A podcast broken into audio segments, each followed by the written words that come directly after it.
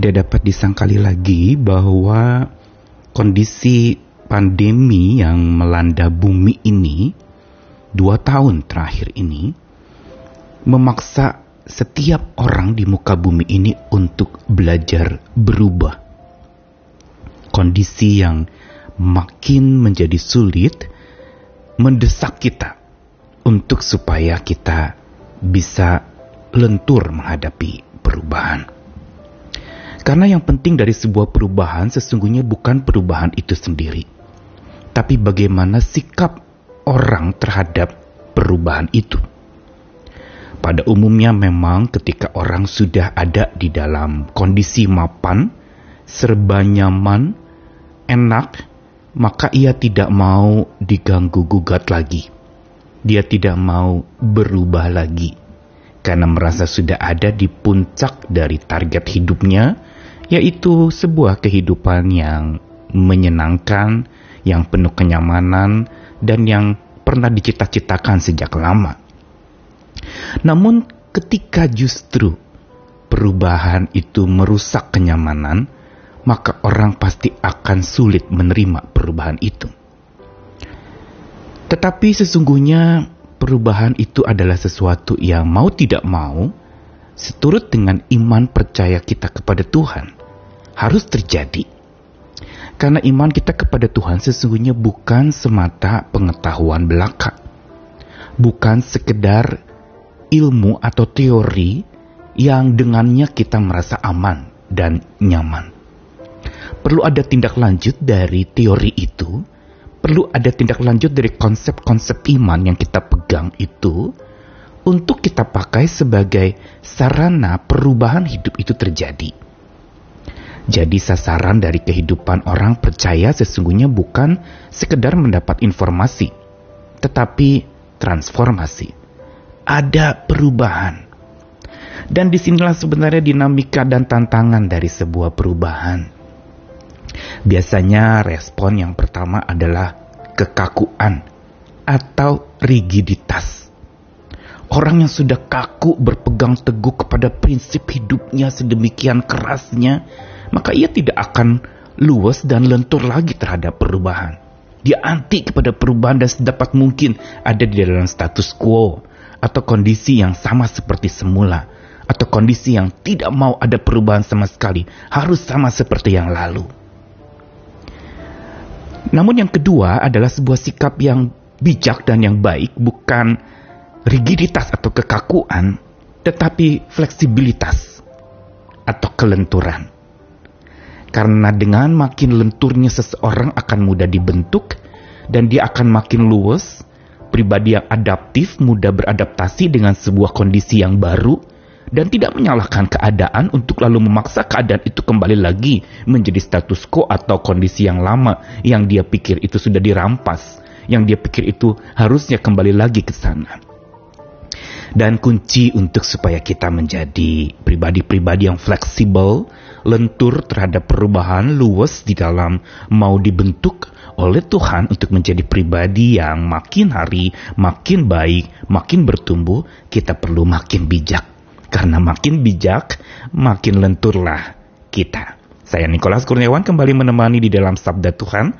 Hari ini dari ayat yang sudah sering kita dengarkan Roma 12 ayat 1 sampai 3 Paulus berkata demikian kepada jemaat di Roma. Karena itu saudara-saudara, Demi kemurahan Allah aku menasihatkan kamu supaya kamu mempersembahkan tubuhmu sebagai persembahan yang hidup, yang kudus dan yang berkenan kepada Allah. Itu adalah ibadahmu yang sejati. Janganlah kamu jadi serupa dengan dunia ini tapi berubahlah oleh pembaruan budimu sehingga kamu dapat membedakan mana kehendak Allah apa yang baik dan yang berkenan kepada Allah dan yang sempurna. Lalu berdasarkan kasih karunia yang dianugerahkan kepadaku, aku berkata kepada setiap orang di antara kamu, janganlah kamu memikirkan hal-hal yang lebih tinggi daripada yang patut kamu pikirkan.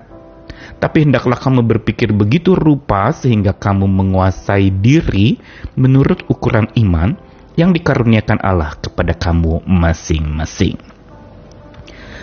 Ungkapan dalam Roma 12 ayat 1 sampai 3 ini merupakan ungkapan Paulus kepada jemaat di Roma untuk supaya hidup makin hari setelah tahu banyak informasi tentang Allah yang penuh kemurahan, penuh kasih, yang menyelamatkan, yang mengatasi dosa manusia serta menebus manusia dari dosa, maka diawali dengan Roma 12 sebelum sampai ke bagian penutup dari surat Roma ini, Paulus mengatakan karena kita sudah tahu tentang kemurahan Allah, maka Tugas kita atau tindak lanjut kita adalah mempersembahkan tubuh sebagai persembahan yang hidup.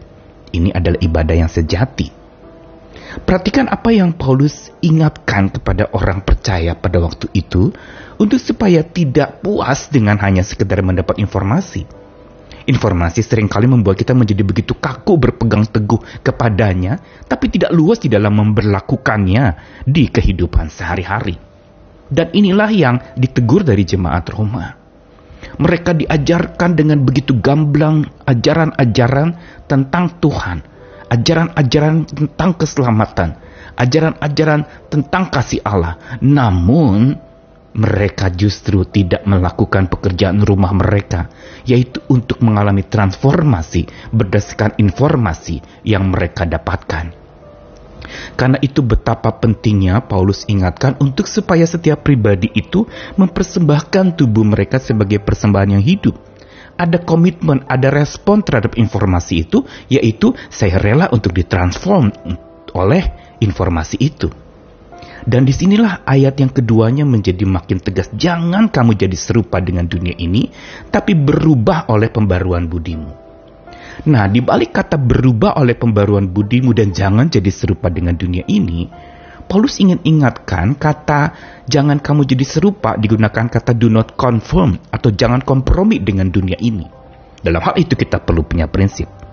Tetapi kita beru perlu berubah, transform. Transform itu berupa perubahan dari dalam, bukan perubahan tatanan luar dari hidup kita, tapi bagian batin hati kita yang oleh pembaruan budi itu perubahan terjadi. Dan di sinilah sebenarnya sarangnya hikmat adalah di dalam akal budi kita.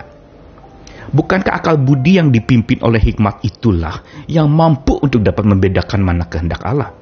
Dan untuk itu ada proses perubahan oleh pembaruan budi yang sudah dipenuhi hikmat Tuhan untuk supaya perubahan itu terjadi setahap demi setahap agar kita bisa tahu yang mana yang benar, yang mana yang berkenan kepada Allah, dan yang mana yang sempurna itu. Dan juga diingatkan lagi, jangan mikirkan hal-hal yang lebih tinggi, tapi hendaklah berpikir begitu rupa supaya bisa menguasai diri menurut ukuran iman yang dikaruniakan Tuhan. Apa yang Paulus katakan di dalam tiga ayat ini ingin mengajak kepada kita untuk supaya belajar menjadi pribadi-pribadi yang bijak. Pribadi bijak yang memiliki kelenturan terhadap sebuah perubahan. Kalau kita pernah mendengar sebuah teori yang mengatakan makin mudah orang beradaptasi atau menyesuaikan diri dengan sebuah kondisi yang berubah, maka makin dia bisa bertahan. Tapi semakin dia sulit untuk bisa menyesuaikan diri, makin dia kaku dan tidak lentur di dalam menghadapi perubahan yang terjadi, maka dia tidak akan bisa bertahan dalam kondisi itu. Begitu pula hari ini, saudara. Kita sebenarnya sedang diajak dan diajarkan untuk menjadi pribadi-pribadi bijak yang makin lentur. Lentur terhadap perubahan. Ada hal-hal baru yang kita perlu pelajari dan hal-hal baru itu yang menjadi sebuah metode atau pendekatan yang kita pakai di dalam kita beribadah, di dalam kita melakukan segala macam perkara, dalam kita menyikapi segala sesuatu yang terjadi di sekeliling kita dan kelenturan ini menjadi begitu penting. Kelenturan terhadap perubahan itu. Kelenturan tentang pertambahannya sebuah kondisi-kondisi yang baru yang mungkin kita masih rasa asing. Kita perlu hikmat Tuhan untuk supaya makin bijak dan makin lentur terhadap perubahan-perubahan itu sehingga kita pun akan mudah diubahkan. Jangan sampai jadi seperti orang bebal yang makin kaku terhadap perubahan dan makin susah diubahkan. Karenanya tetaplah hidup dalam hikmat Tuhan, minta terus hikmat Tuhan untuk membuat kita punya pikiran yang lentur, cara pandang yang lentur terhadap perubahan dan beri dirimu untuk rela diubahkan dengan semangat kelenturan, fleksibilitas yang dari Tuhan itu berdasarkan hikmat Tuhan. Selamat dibentuk, selamat rela untuk makin lentur, dibentuk oleh Tuhan jadi makin indah untuk kemuliaan nama Tuhan. Amin.